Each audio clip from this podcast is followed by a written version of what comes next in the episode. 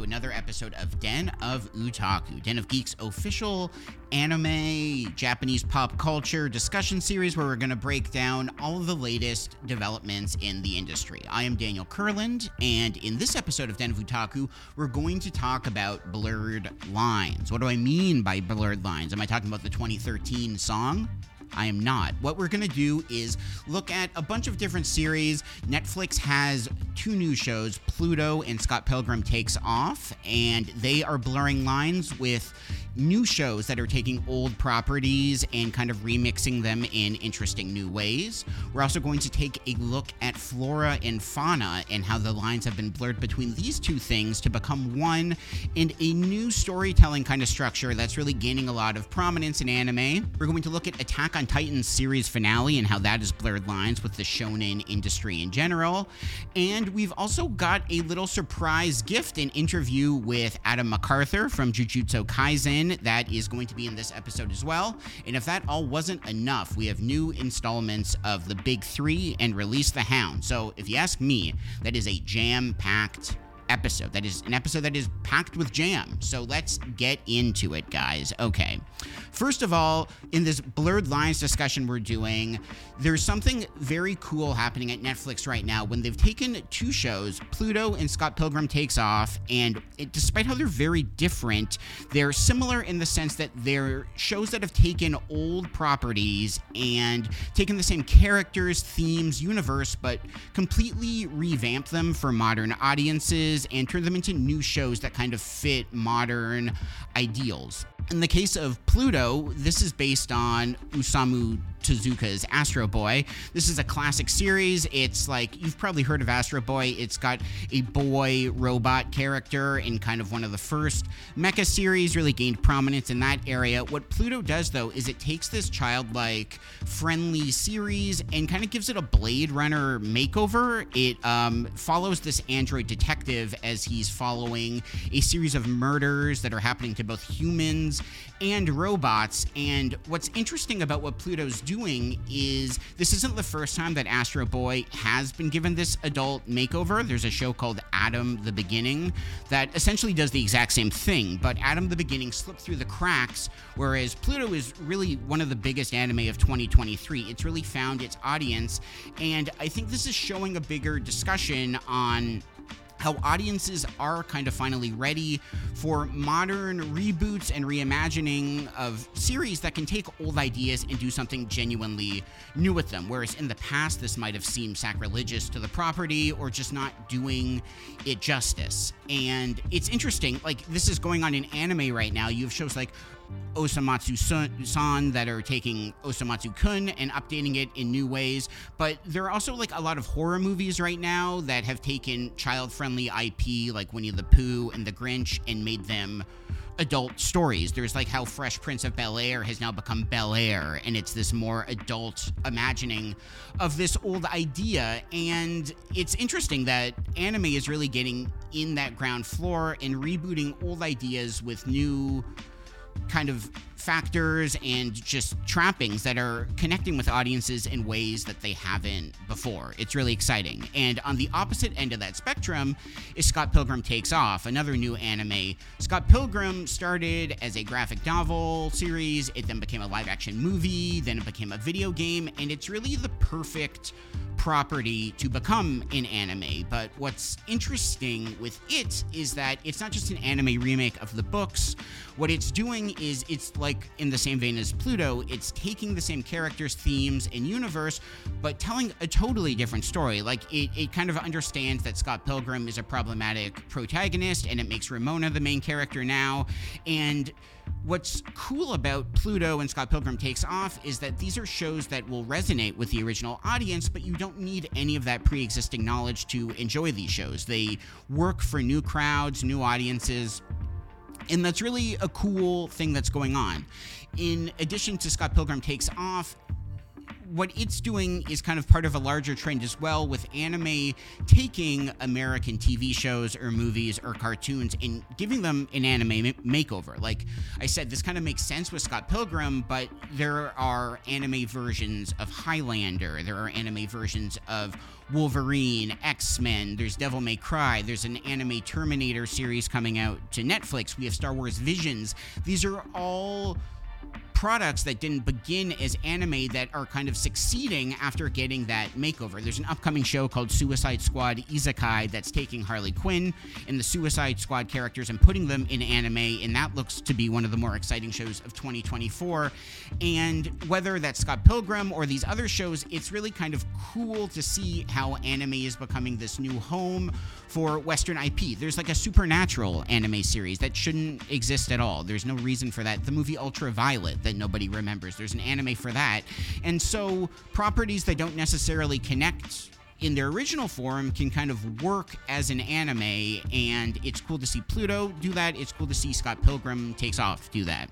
Another topic we'd like to discuss in this blurred lines discussion is a new show on Max right now called Scavenger's Reign. Now, to begin with, Scavenger's Reign is not an anime. I would not tell you it's an anime, but so why is it on Den of Otaku? Why are we talking about it here? Well, I think Scavenger's Reign is really interesting because the thing that people are gravitating to the most on it is how this show takes nature and animals and insects and kind of combines them into one into this new symbiotic relationship that is familiar with how the real world works but is also very different. And it's an interesting storytelling structure where flora becomes fauna and you're kind of just seeing a world evolve as as a stand-in for a narrative. And Scavenger's Reign which is a show about a bunch of just astronauts trying to get back home to survive, to get, to find their ship and find some normalcy again.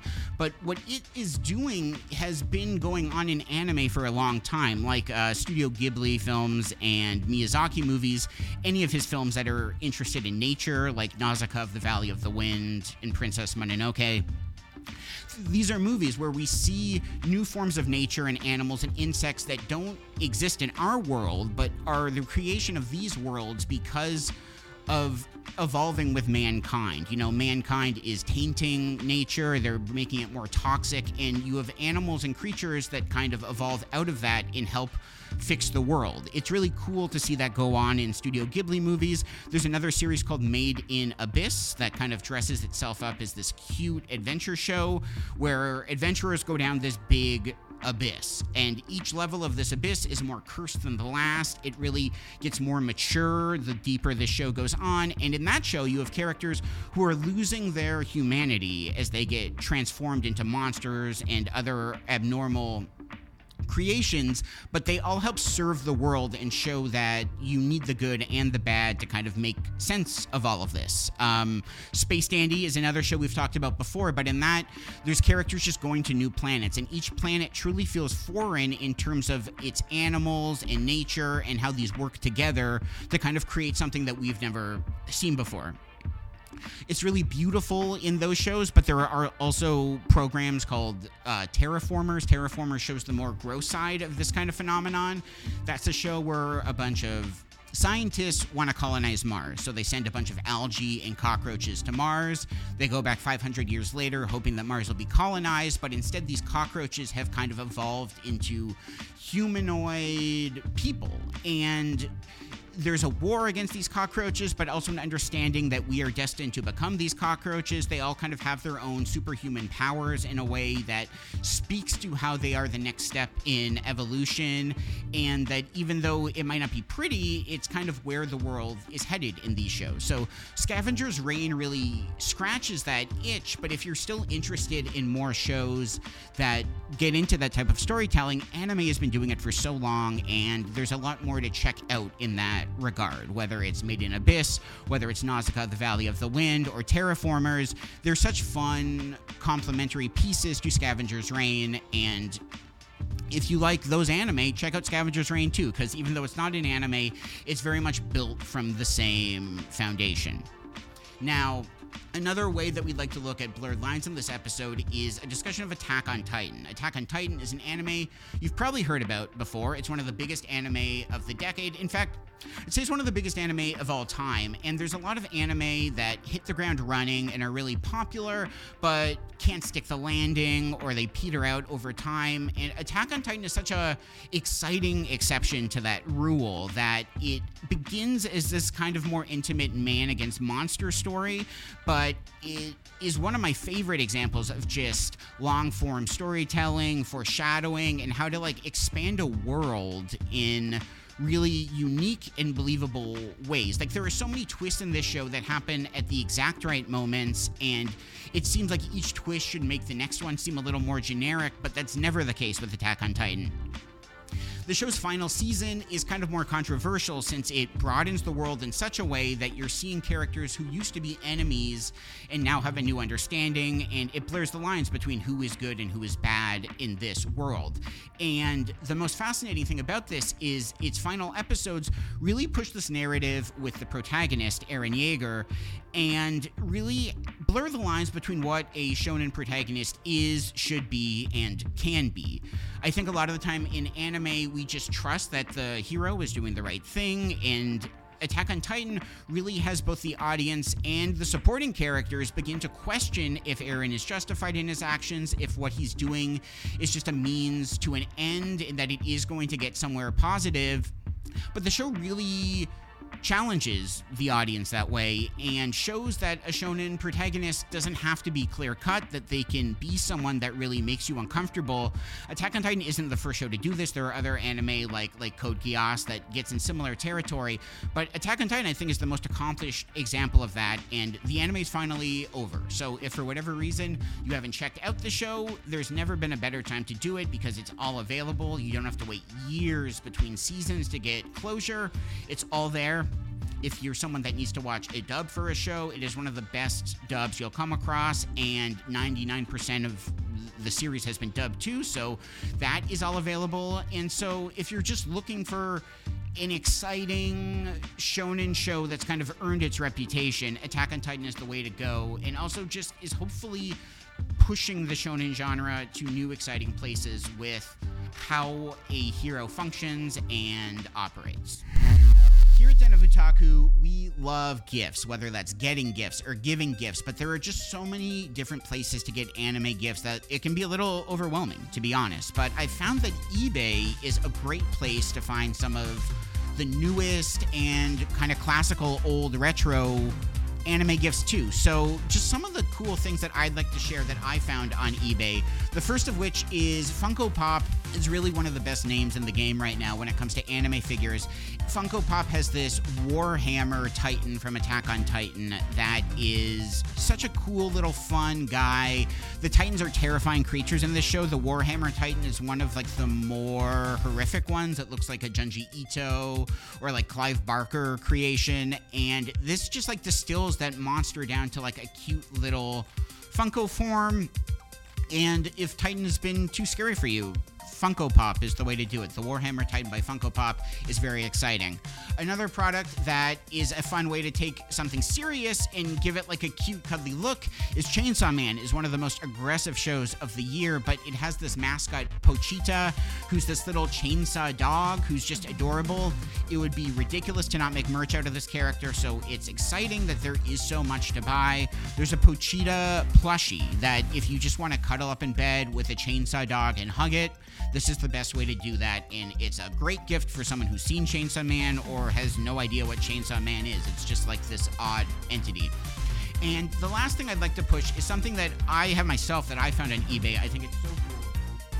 We were talking about Attack on Titan before with the Warhammer Funko Pop. This is uh, from Parade. They're a, a, specific action figure company, and this is like a Levi Acker- Ackerman exclusive, Levi Ackerman isn't the main character of Attack on Titan, but he's kind of the fan favorite. There are statues of Levi in Japan. He's such a big deal. This really kind of distills the character down to a serious core. There's like a variant jacket and expression on his face that shows that he's contemplating the casualties of war and what it means to be a tortured anime character. And it's just like a, um, if, if you like figures, if you like Attack on Titan, the Parade figure is just a cool way to go. I found it on eBay. And yeah, eBay's got a lot of stuff, whether it's something you're looking for or just something you stumble upon, it's a great place to find that gift for your anime fan in your life. We at Den of Otaku are going to keep the gift train going, and I have a very special gift for you guys. How do I know what you want? You didn't tell me. Well, I have a hunch, guys. We're going to figure this out. What we have is a little special conversation with Adam McArthur. He's a prolific voice actor, but most notably, he voices Yuji Itadori, the protagonist in Jujutsu Kaisen. Yes! I crushed it! Ugh, I already told you that I don't have it anymore. Don't end up like me, huh? Well, no chance of that. We're big fans of Jujutsu Kaisen here. We talked about it in the other episodes, but Adam took some time to talk to us about the arc of his character, the interesting evolution of the series in its second season, and just the state of the anime industry in general. It was a really cool talk, and if you like Jujutsu Kaisen or not, it's just a really interesting conversation about the anime industry. So, Adam, let's take it away. Of Otaku would like to welcome Adam McArthur to the show. He's an excellent voice actor who can be heard in Tokyo Revengers, Bungo Stray Dogs, and Jujutsu Kaisen. And uh, Adam, welcome. Thanks Thank so much, dude. Thank you. I'm excited. Yeah, of course. And um, I've I've loved Jujutsu Kaisen from the start, and I think it does such a great job with like world building and character development. But the second season kind of blew me away with just how much bigger it feels and how the scope has really been expanded. How would you kind of necessarily compare the second season to the first? It's uh, exactly what you said. It is a total expansion on what we got in the first season.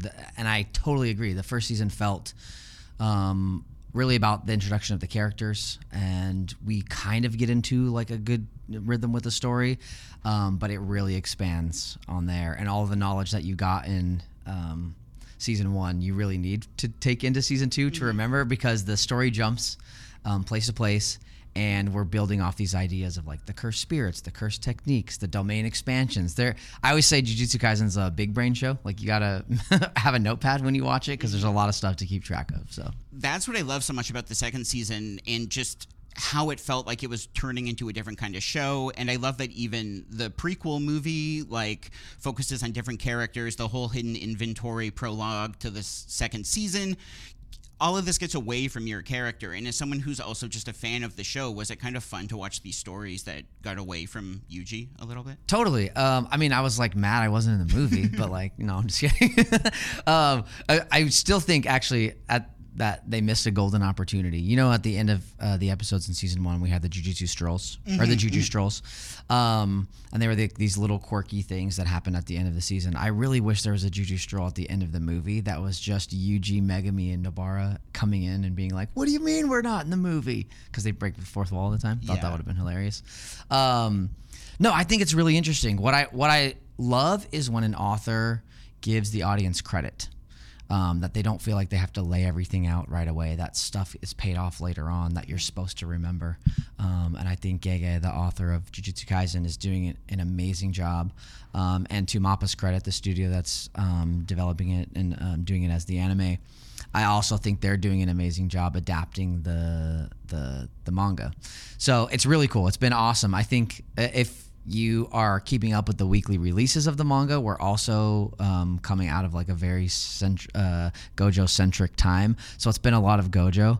Uh, I'm really ready for like Yuji to get back in there. Um, but it's also, like I said, it's a really cool thing that we're sort of taking these like offshoots and then we're going to see it all get tied together. Yeah, and I think it makes the audience that much more grateful for those original characters when you spend some time away from them. And I mean, inevitably, you have those threads connect, and it will be so exciting if you know Yuji does meet Yuta from the movie, and just have all that stuff come together. Like Yeah. that's the best way to tell that story. Yeah, yeah, I think. yeah. No, it's gonna be it's gonna be really cool. Yeah. Um, the series as well is like one of the Shonen Jump's Dark Trio series, and those are like three very popular shows that are also very mature and violent. And why do you think necessarily that that kind of heavier material is having such a moment right now, or why the show became such a hit right away? Yeah, I think for JJK specifically, the, the characters are all there's something for everybody in JJK. And I also think that what's interesting about Yuji specifically is he's not so heavily focused on himself and the progression of like his own motives. That really he's doing this because he wants to take care of people and make sure everyone's okay. Um, I think there's like a, a golden retriever quality to him that people really kind of have re- can relate to, but also like really are drawn to. Um, but yeah, there is something for everyone in JJK, and with anime in general, I think we get these like life lessons that everyone can relate to in some form or the other. Um, I just think JJK is doing it really well. Yeah, So I agree. Um, they also just announced a video game for the series, Cursed Clash. Mm-hmm. Yeah. Like that has that been a fun experience to be a part of? Are you a big gamer yourself? super fun. Yeah, yeah. Um, I played video games forever. Um, I mean, Nintendo through my my Series X now. Um, I'm more a battle royale guy. Like I love Apex Legends, but um, yeah, uh, working with Bandai was amazing. Um, the experience of working on Curse Clash was really cool. It's sort of different than, even though we're we basically had to like redo season one, but in video game form Sure. which is interesting because one of the other things I love about JJK is you get these really like subtle grounded moments in the anime. So it's not necessarily all like super anime acting, you know, you get some moments where it feels like two people real people are talking to each other. Um, but for a video game, you don't really want that. so they uh, they released a trailer recently, and it's basically clips of all the lines, but all the lines are said in like vi- in a video game. So you know you don't want someone going like Black Flash in a video game. It'll be buried under sound effects. You'll never hear it. Sorry, but I didn't come here to lose. As long as I'm here, we've got this. I'm putting it all out there. Yeah! it's it was interesting working and seeing sort of the direction and how lines were directed in the video game versus the anime and things like that.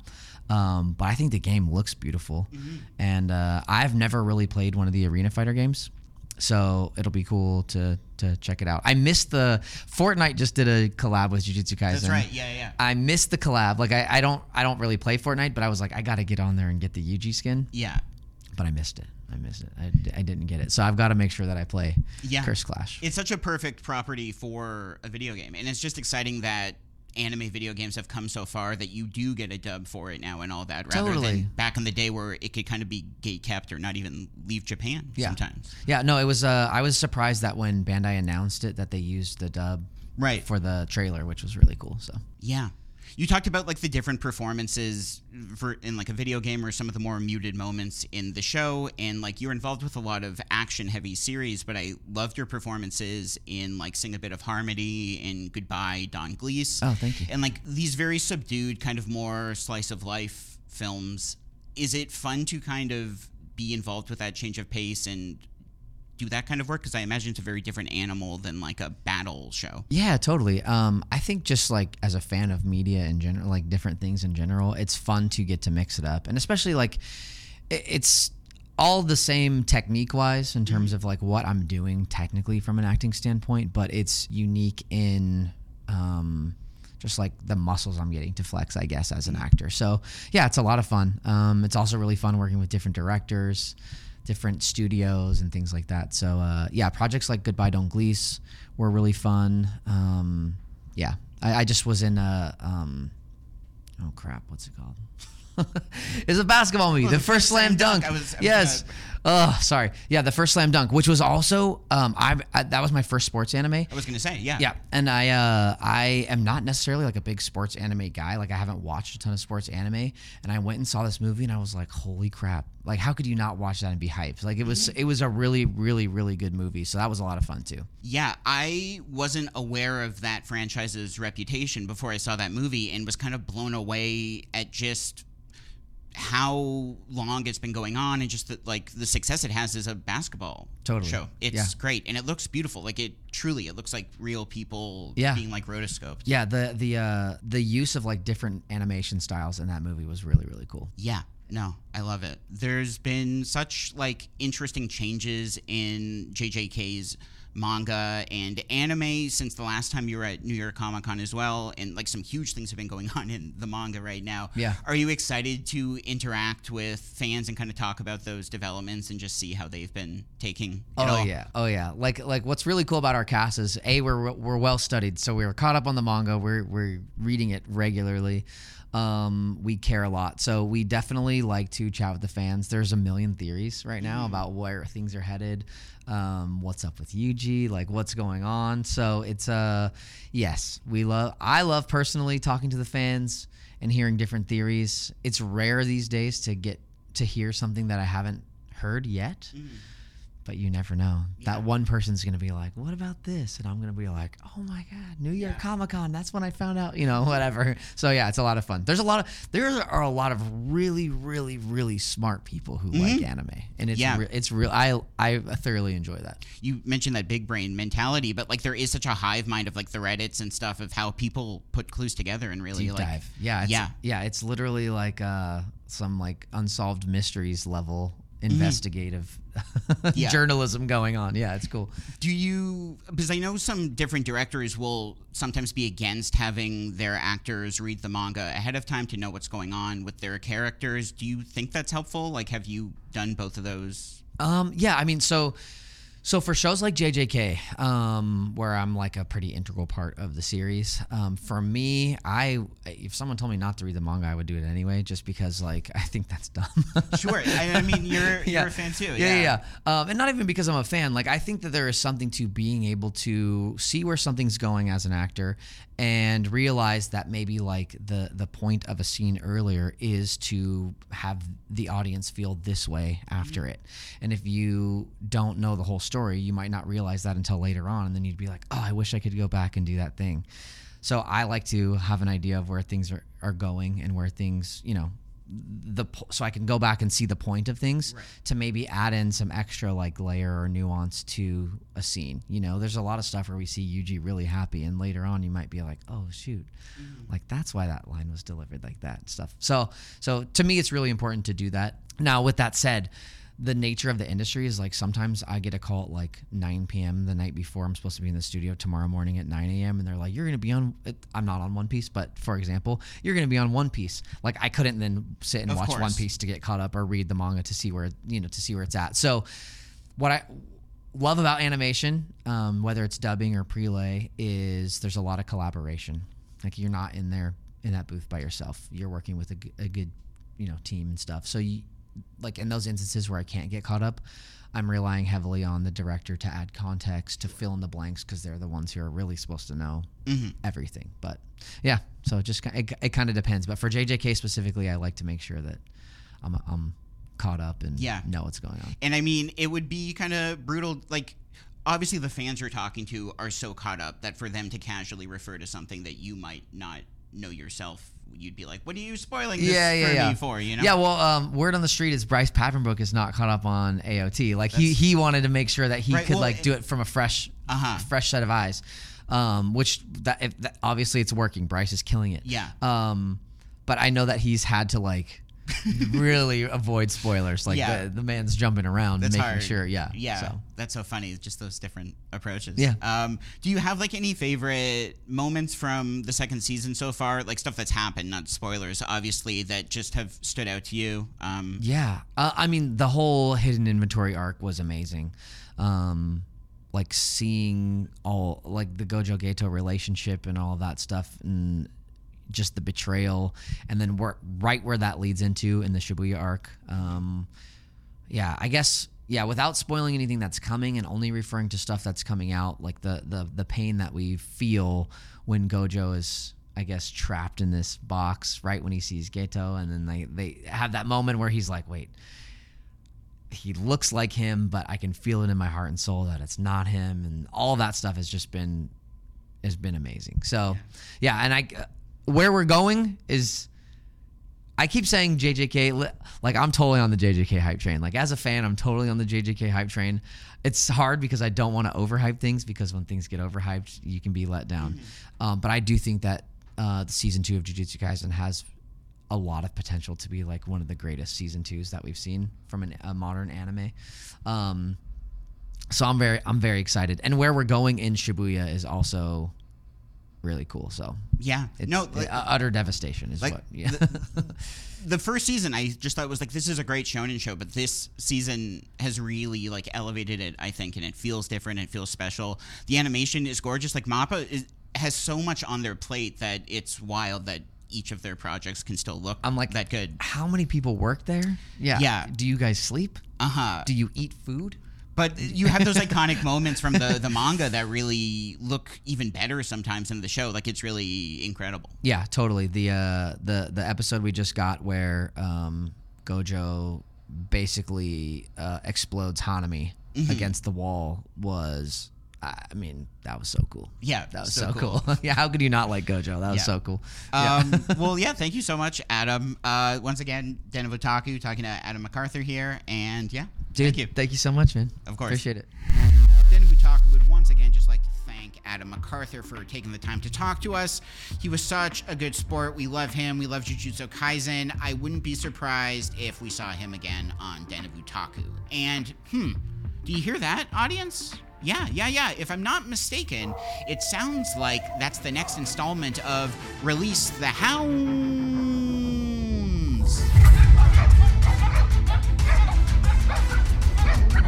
Release the Hounds, for those of you that don't know, is it's our segment on physical media. Remember physical media before the algorithm, before streaming, before David Zaslav. What we want to do is anime still celebrates physical media in a really exciting way. Sometimes the only way you can watch a particular anime is on physical media because it's not conventionally streaming somewhere. So, in each of these segments, we're going to highlight a few upcoming physical media releases that are worth your time. The first product we have here is Dragon Ball Super Superhero, which is now available on 4K UHD and a Steelbook edition. Dragon Ball is one of the biggest anime of all time. You've probably heard of it. And Dragon Ball Super Superhero is the newest movie in the series, but what's so exciting about it is that it benches the anime's main characters, Goku and Vegeta, who typically steal the spotlight, in favor of Gohan and Piccolo, who are fan favorite figures that have really kind of needed a rehabilitation for a long time. And this film gives them what they need. There is some new transformation for these characters. And it feels like a really like return to form for the series that goes back to the energy of the original dragon ball. Not even dragon ball z but the original dragon ball. So that is now available. It's never looked better in this 4k edition. And it's just one of the more fun Dragon Ball stories. It's it's definitely worth checking out. Another product we like to highlight on release The Hounds is Carole & Tuesday Premium Edition on Blu ray. This is the complete series.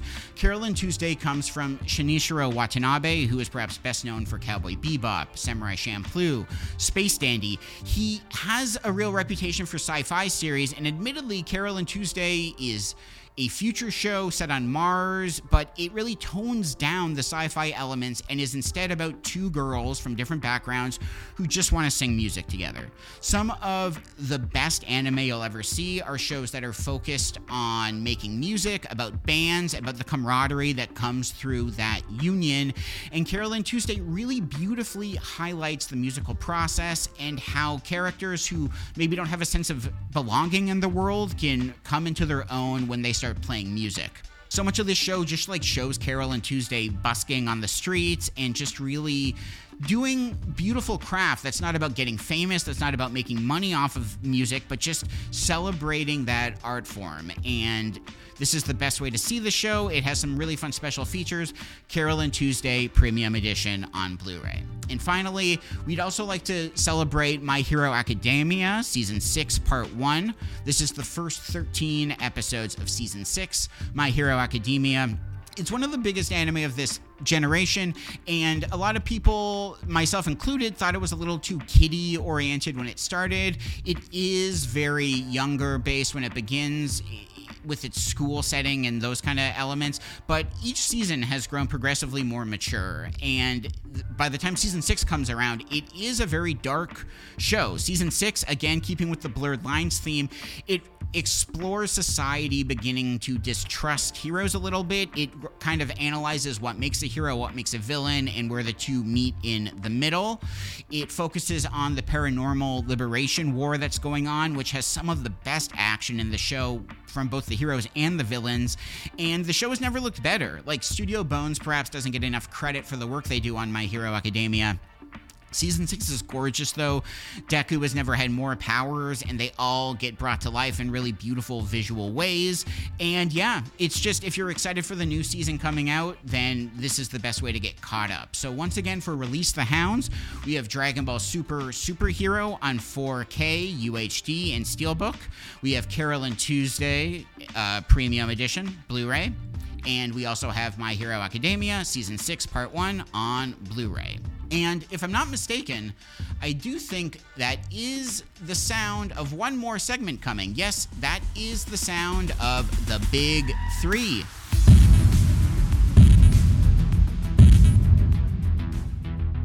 What we do in the big three is we kind of take a look at three shows in the anime industry that are doing something different and worthy of attention. There's so much out there in the anime industry that it's easy for shows to slip through the cracks or to not get their due. In the big three, we're going to highlight stuff that is worth your time. So, the first show we'd like to highlight in the big three is Frieren Beyond Journey's End. This is a really interesting show that kind of subverts fantasy genre ideals. I'm not a huge fan of fantasy anime. It is difficult for me to kind of connect with those stories sometimes, and Frieren is a fascinating anomaly because it begins when most series would actually end. What it does is it starts with a party of heroes that you'd see like in an RPG kind of thing. They defeat the Demon King and find peace, but that's really just the start of everything. Frieren is an elf. She lives for hundreds of years and never gets really older in a physical sense. And the show explores her malaise after all the people that she's known and done adventures with get older and die. And it kind of leaves her wondering where she fits in in the world, what is important to do in the world. And it is a really fascinating character character study that plays upon fantasy elements, but isn't necessarily doing what other fantasy shows are. Frieren gets an apprentice and she kind of shows her the ways of the world too. And it's just such a unique approach to what is possible in fantasy. The first four episodes aired together as kind of like a four episode block and it felt very cinematic in nature. It's telling such a big story decades pass between episodes and it jumps all over the place just because Frieren is essentially immortal. And so it really shows the passage of time and legacy and all these fun ideas in a way that I haven't seen before. So, Frieren Beyond Journey's End. Another really exciting shonen show that's making waves right now is called Undead Unluck. This is a show about a very unlucky girl and a very undead guy. And what's interesting about this show is mostly its power system shonen series often get boiled down to their power system, and what Undead Unluck does is it works through negation. You have these characters called negators, and they're all un something. They're either undead, unlucky, unforgivable, unstoppable. And what this means is that their negation kind of cancels out tenants that exist in the world. So, a lot of the time in a power system, you'll see somebody who gains strength, but in this show, it's power that takes takes away from other things. It's power through absence. And that's a really interesting idea that the show is still playing around with, but it has already made it stand out in ways that other shonen shows haven't. So if you like the shonen genre and want to see something different, Undead Unluck is still early on in its first season. It's produced by David Productions, so it looks gorgeous. And there's just such fun energy between the two main characters that if you don't want action, there's still a lot of comedy in there too to keep you checking things out. And the final show for the big three we'd like to look at is Onimusha. Onimusha is a samurai swordsman show on Netflix. We've talked a lot about Netflix in this episode and how they've ended 2023 on a super strong note when it comes to anime. But what makes Onimusha an interesting series that stands out is that it's directed by Takashi Miike. Takashi Miike is perhaps best known for Ichi the Killer, um, Audition. He's a really graphic live action horror director, and this is his first anime. A lot of the time, you'll see a auteur kind of work on an animated series, and it's unclear how much of their voice is actually coming through in the show. Onimusha distinctly feels like a Takashi Miike ve- uh, vehicle. Like it's incredibly violent, but there's also shots that like are from a raindrop's perspective as it falls on a sword and things that would be impossible to convey in live action. It almost feels like when Spielberg directed the Tintin movie and you have all this wild camera work that can't be done in real life but has that freedom in animation. Onimusha is doing that same type of thing too. So there's a lot of samurai anime to watch, but this one does feel different based on its choreography and how it has that Miike touch. So, Onimusha, yeah, check it out if you need a new samurai show or just something that is really visually distinct as far as anime goes. So, once again, for this episode's big three, we have Frieren Beyond Journey's End, Undead Unluck, and Onimusha. Now, unfortunately, fellow otaku, that's all the time we have in this episode before I get isekai'd back to reality. But we'd once again like to thank you for joining us on this adventure. And until next time, Space Cowboys, we'll see you then.